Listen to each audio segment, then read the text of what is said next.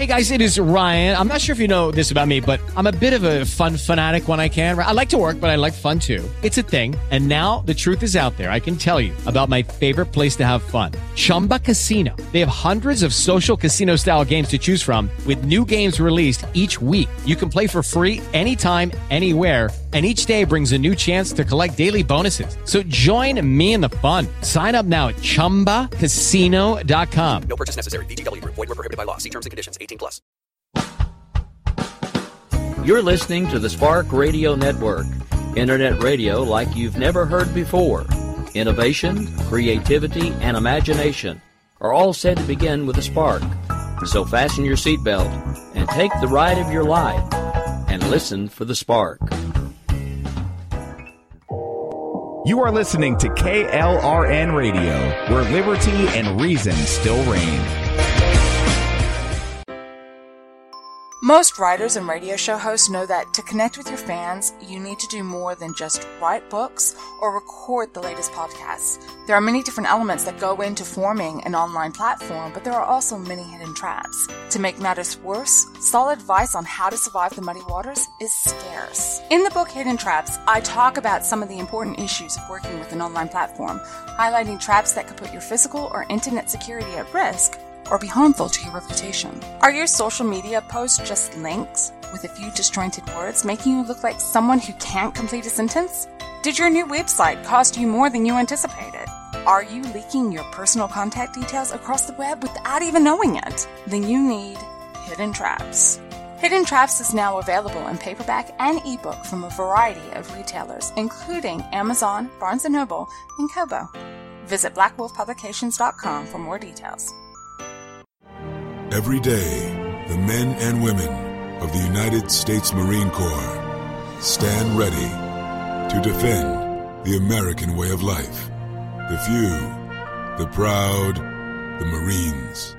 If you're 85 or younger, would you like peace of mind and comfort for your family? We're Final Expense Direct with an urgent message for you. The average funeral today costs over $8,000, but the most you'll get from government benefits is $255. How will your family pay the difference? We can help. Our senior plans start as low as just a dollar a day and pay up to $30,000 for a funeral and other final expenses. Peace of mind is easy. There's no medical exam. You'll have lifetime coverage, and your plan can't be canceled as long as you pay your premiums. Call now for free information about our senior plans. Answer a few simple questions and receive approval right on the phone. Plus, call right now and we'll give you a discount prescription card for free. Call 800 553 8687. That's 800 553 8687. Again, 800 553 8687.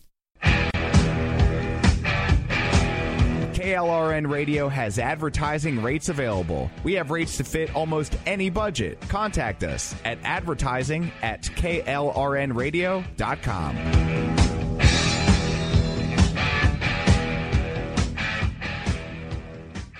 At St. Jude, a family never sees a bill at all. It's like the world has been lifted off of your shoulders.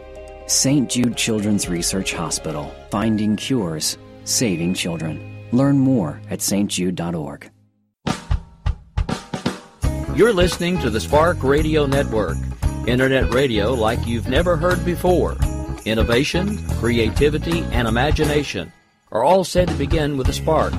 So fasten your seatbelt and take the ride of your life and listen for the spark. You are listening to KLRN Radio, where liberty and reason still reign.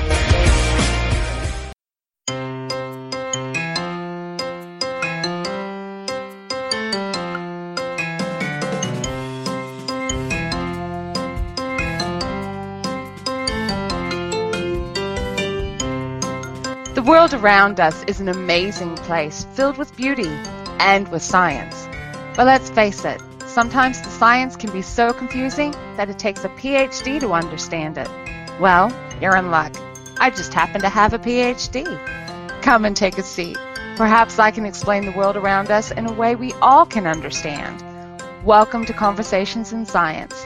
I'm Dr. Judy L. Mohr. Call me Doc. Am Dr. Judy L. Mohr, and welcome to another episode of Conversations in Science. Got temporarily tongue tied there, and it does happen. Hey, not a problem. Meanwhile, I wanted to say welcome to all of you. And sometimes science does take a little bit of a confusing turn. Well, for those of you who are new to the show, the way it works is that I try to explain science in the way we all can understand, but my little cohort and producer, Jessie. What's up, Doc? Hey, Jess. It's Jessie's job to make sure that I don't go too technobabble on you, and so you all can understand what it is I'm talking about. Right. Today is actually a very special day. Well, it's a day in some respects I wish I could forget.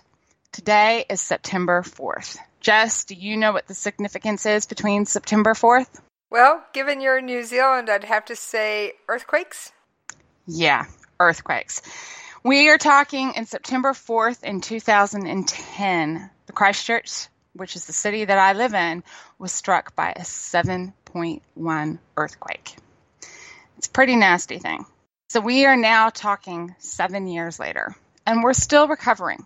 But I thought today I would talk about what the mechanics are behind an earthquake because New Zealand has actually suffered from a lot of big earthquakes over the last several years. We had the 7.1, that was in 2010. Then, of course, six months later, Christchurch got hit by a 6.3, which basically leveled the city. That was in February 22nd in 2011. Then we got hit by another earthquake that was a 6.1 in June of 2011, also Christchurch. Then we get hit by earthquakes that are in the Marlborough Sounds, which are also of the order of magnitude of 7. Then we also get hit by ones that are in just up the road, Kaikoura. That was last year, just before Christmas. We got Kaikoura basically gained land, dare I say it, and it rippled all the way up and down the country. Well, pretty much the whole country felt it. It was a pretty big one. So I thought I'd talk about the mechanisms behind earthquakes and explain where they come from and how they are perfectly natural, even though they are incredibly frightening. So, Jess, what is the first question that you can think of that people really don't understand about earthquakes? Well, I know an earthquake is when the earth kind of shake, rattles, and rolls, for lack of a term, but why do they happen, Doc? Well, the Earth is actually made up of a bunch of different sections of land sitting on top of lava, or magma as it's also known. So basically, we have a liquid core to our planet. So all of our crust of our of our Earth is actually just sitting on top of liquid, and it's going to move. Let's face it, the whole Earth is a living beast. But that land, the crust of the Earth, is not a solid piece of crust. Let's think of it from the point of view of, I don't know, let's take little cracks of ice. Okay? If you go out to a lake that has a surface of ice over the top of it, and when that ice starts to melt, it's going to crack in different ways, and each little sheet of ice is going to move in different directions with respect to each other. Yes? Yep, sounds about right, Doc. Okay, so the Earth's surface does exactly the same thing. There's little cru- little sheets of little land that's all connected, and believe it or not, the ocean sits on top of that, and then it all moves with respect to one another, and it's going to remove in different directions. As a consequence, you're going to have different forces coming in place, and it's going to do different things every time. All right, Doc. So this is not. This is a lot less like the crust on my bread. Bread that's one big crust, and more like monkey bread, where it pulls apart and you pull one piece and it everything shifts. Yes, it's exactly a good analogy. Very good analogy that one. So, okay, what I want you to do is I want you to think about some of the forces and some of the things that you can do. So, if you were to put your hands to get flat against each other and sort of push your t- your tips of your fingers together. And I want you to try to keep your fingers straight, but keep pushing together. You'll find that your fingers, you can't stop them. They're going to want to bend out of shape. to accommodate the forces that you're adding. And that's what some of the tectonic plates on the Earth's surface do. They press against each other, and that's how we get mountains. You get this two pushing together, and it's pushing the land up. Wow. That's also how we get new islands as well. Wow, that's fascinating. Well, okay, Doc. So, how do you explain why some islands disappear? Okay. Well, sometimes instead of pushing against each other equally, what happens is you get the tectonic plates, one sitting slightly underneath the other one. So if you were to put your fingers, take your hands and put your rest your one set of fingers over the top of the other, and then slide your hands together. One hand is obviously going to go up, and the other one's going to go down. And that's what, again, the tectonic, some of the tectonic plates are doing with respect to one another. In New Zealand, that's exactly what we've got. The Pacific plate, which half of the country is on the Pacific plate, and the other half of the country is on the Australasian plate, which has got Australia on it. And the Australian Australasian plate is actually underneath the Pacific plate. So as it's pushing against each other, Australia is going underneath New Zealand. I don't think they'd like to understand that, but that's basically what's happening. So we've got the whole of the west coast on the South Island is actually losing land, but the whole of the east coast on the South Island of New Zealand is gaining land. It's a really fun, interesting thing. And that's what happened in Kaikoura is that things suddenly shifted and it gained land. We had a whole extra meter to two meters of land that wasn't there before because of the way the, the tectonic plates move. Wow. So It is a bit interesting when that happens. maybe beachfront property isn't for me, Doc, because I'd like to know my land boundaries before I get there. Yeah, beachfront property is is not for me for a variety of different reasons, but that's okay. So, when an earthquake happens and everything starts shaking around, what? Okay, it's basically the plates shifting on the lava, right?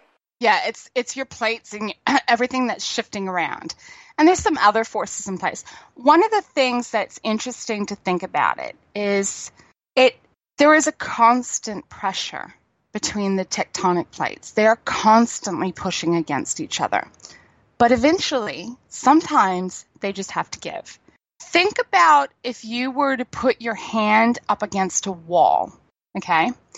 And you're going to push hard against that wall with your hand and your body weight. But at the same time, I want you to try to pull your hand down. Eventually, that downward pull that you're putting on your hand is going to overcome the friction that's caused by you pushing against the wall. And eventually, your hand's just going to go sliding down that wall and it's just going to go. That's what happens with an earthquake. That's basically what happens. But it's not necessarily one solid move. Sometimes it's a bit stuttered, and you get this you've moved slightly, and then you've moved again, and then you moved again. And that's why you get things like aftershocks with earthquakes, because you'll get a little bit of a force movement, and then it's got to go again, and then it's got to go again. And eventually it will settle down. It just takes, in the terms of earthquakes, it takes years, not minutes, as I really wish it would. Wait a minute, Doc. It can take years for these plates to finally settle back into place. Yeah, it can. And that's why Christchurch and that's why parts of New Zealand we're still suffering from earthquakes. I can if I was to look up a GeoNet, I can almost guarantee GeoNet is actually the the earthquake monitoring system that's in New Zealand. I can almost guarantee that there would have been at least another 3 or 4 earthquakes probably in the time frame that we started talking. They're just so just so small that I wouldn't have noticed them. Okay, so not Never mind, all, I've become desensitized, but so not all earthquakes are huge. no.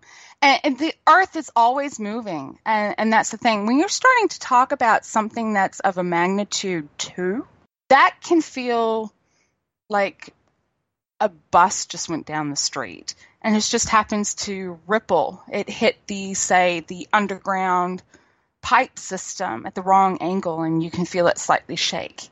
In fact, that's probably closer to a three, something that's of a magnitude three.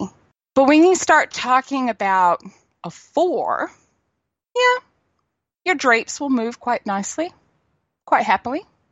When you're talking about a five, not just your drapes will be moving, but pictures and everything else will be quite happily moving. And and if you're not used to them, you are probably diving under the table going, What's going on?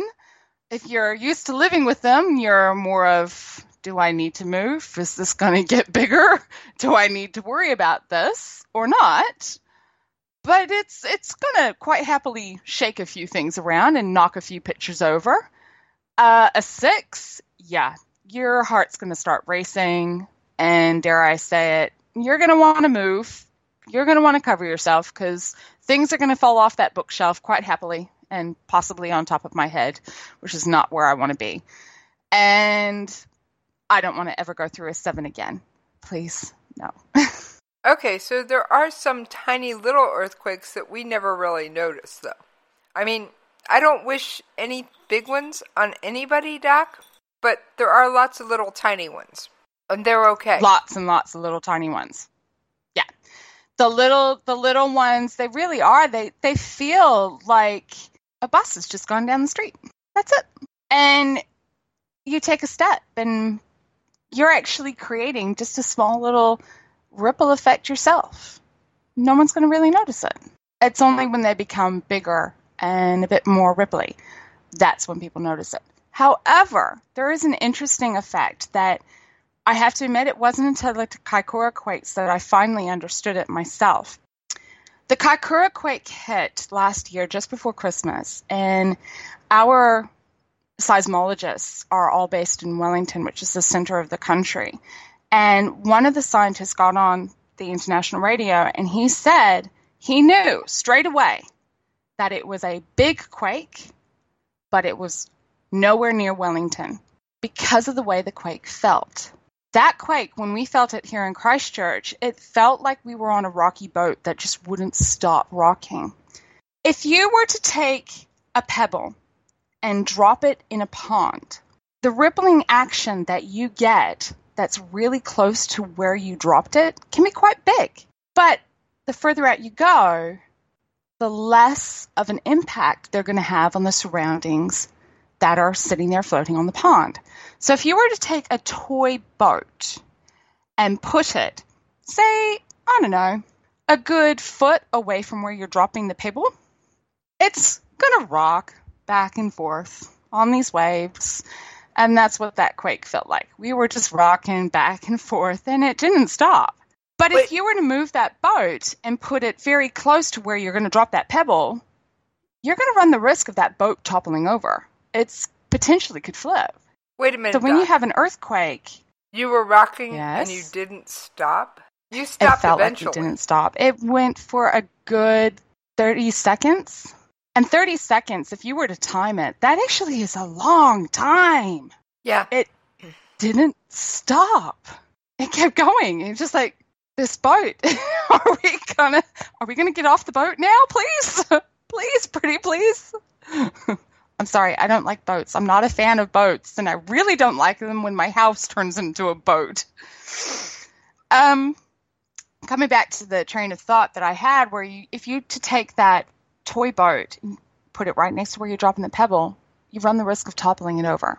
That can be equated to the concept of if you are located really close to what we call the epicenter or where the quake actually started.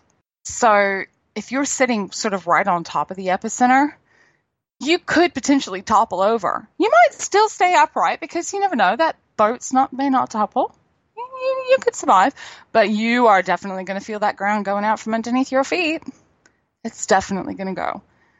But a bit further away out, and it just rocks back and forth. And you're just wondering who turned your bed into a boat. That's all. Is that Sounds why, weird, doesn't it? Is that why American geologists or seismologists say that California's there, you know, because there's there's an earth, a fault, the San Andreas Fault runs pretty much along the border of California. That one of these days California could actually fall into the ocean. Yeah, and the thing is as well is is that is again, it's another fault line where part of the fault or one of the fault of the plates, sorry, not part of the fault, one of the plates involved is underneath the other side. So if that fault goes, not only will the land drop off into the ocean, it will actually go underneath the bulk of the land. It's pretty scary to think about it that that's the way it could easily go. So you could easily drop instead of gaining land, where New Zealand will go the other way around. it's looking at the Pacific Plate in particular Doc. is always interesting because it's one of the largest technical and technological plates on the Earth. It encompasses one of the largest areas. The thing that's ironic about the whole thing is that it's the Pacific Ocean. The Pacific Ocean pretty much outlines the Pacific Plate. Big area. Huge, Doc. That's huge. Now, I want to remind you of something you told me. Now, you said this off air, I'm pretty sure, but I'd have to go back and I don't have time to dig through all the audio files to check. After the Kaikoura quake, I think it was, you told me there was going to be another quake on the other side of that plate. And sure enough, Japan and got one. Six months later, we had one in Japan. Yeah. Basically, the way you can think about it is imagine you have a whole bunch of people sitting in a line and they've all got their hands sort of pressed together, but you've got somebody's wrist um, or hand around your wrist. Okay. And if one person in that line goes, the next person is going to feel the pressure build up and they're going to be resisting not just the own pressure that they've got between their own hands or their own section, but they're going to be resisting that force that's pulling on one of their hands as well. And then so on down the line. So what you get is you get this ripple effect. One goes, the next will eventually go. And then the next will eventually go. And then the next will eventually go. And it will keep going around and around and around in a circle it, it sounds quite scary from that perspective because New Zealand gets the earthquake, then Japan's going to get it. Then California is going to get it. And then it's going to eventually come back to New Zealand, and New Zealand's going to get another one. And then Japan's going to get another one. And then California. And then so on and so on. And it's just going to keep going around and around and around in a circle. And it's because we're all on the Pacific plate. We all sit there in parts of the Pacific Plate. Okay. That's scary. Another question but, for you, Doc. If yes? We know this much about earthquakes. How come they can't predict them like they can hurricanes? This is the thing, and this is why New Zealand was like, it, it was a seismologist's candy shop when the the September 4th quake hit. It was because it was a fault line that no one knew existed. In New Zealand, we have the Alpine Fault, and that goes right along the Southern Alps of New Zealand. It is one of the biggest faults. It, it, it equates to the San Andreas Fault. It is a huge thing. And when it goes, if it finally goes, trust me, I'll know, and I'll be uh, hoping and praying, and I'll be, yeah. But there are other little tiny faults and other little sections that happen. It's a bit like a braided river, actually. You'll have the main delta that's associated with that river, but you might have little fingers that go off in little directions. And sometimes with that braided river, you'll get new fingers that show up that you didn't know they would follow. It's exactly the same thing with an earthquake. It's just, it's a different force. It's a different thing involved. You'll have things that you know about, and then you'll have little fingers that you didn't know about that suddenly go off. And that's why we can't predict it because we don't know when these things are going to go. And the thing that's interesting about it is that when you're looking at how the land has moved, you can predict an era So you can say with a reasonable certainty that a certain fault line goes and it gives way every 400 years. But your margin of error on that 400 years might be 50 years. So you don't know if it's going to be 450 years between the previous incident and this one, and the, the new one coming, or if it's going to be 350 years. You don't know. And that that is a big, I mean, that's a 100 years difference if that's your margin of error. How do you predict that? How do you narrow down a 100 years down to this day? You Okay. Can't. It can't be done. I think I get it now, Doc, because, you know, I remember you saying that, and sure enough, I kept my eye on the news, and Japan did get one, and then California, and I was just like, wait a minute, Doc was right. You can always. look yeah and what it is with that instance is that you can watch you know from experience you can see it the tectonic movement and this is going to be the pattern and you can recognize that pattern and that's basically in the end what seismologists actually have to do when they're predicting these things is they go through and say well we're getting these sort of stresses and these sort of measurements and this sort of buildup which is indicating this factor, this event, and these things. And they can make intellectual guesses as to what's going to happen. And when I said that that's probably, you're probably going to get something in Japan and then followed by California, that was basically what I was doing is I was using intellectual guesses. I was taking factors that I knew about and piecing it together going, eh, probably. it's, ex- yeah, it's hard to explain. I know. It's really hard to explain. Now, when we were prepping for this show, I went out and found, we talked about the sound of an earthquake, and you said you couldn't describe it. So I went out and found an audio file that you said really does sound like an earthquake. Oh gosh, what are you going to play for me now? Okay. An earthquake, Doc.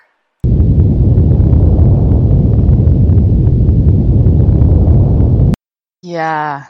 Yeah, it's hard to explain that sound, isn't it? It's a deep rumbling. It is hard sound. to it's that roar. Yeah. It's a roar, it's a rumble, and the trees actually do if because I've been in a I've been in a forest area when one of the quakes hit, and trees actually do scream. I've never thought trees would scream like that. It was weird. Yeah, my science brain went, "Whoa, what's going on here?" And I think it's just the the way the ground just wants to creak and groan against each other.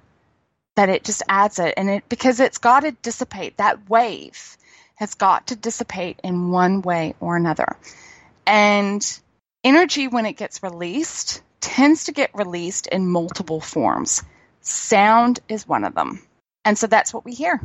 Okay, I can understand that energy can be released as sound. Trust me, I deal with all kinds of sounds.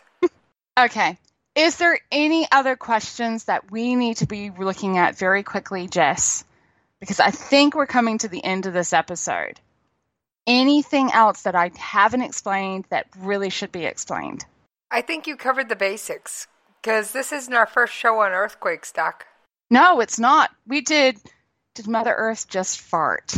Yep, and you did that one live. Yeah, that was my way of coping with the Kaikoura quake because I was rattled. I was seriously rattled. Yeah, no. And this probably won't be our last one that we do on earthquakes because every so often, you know, we get another one.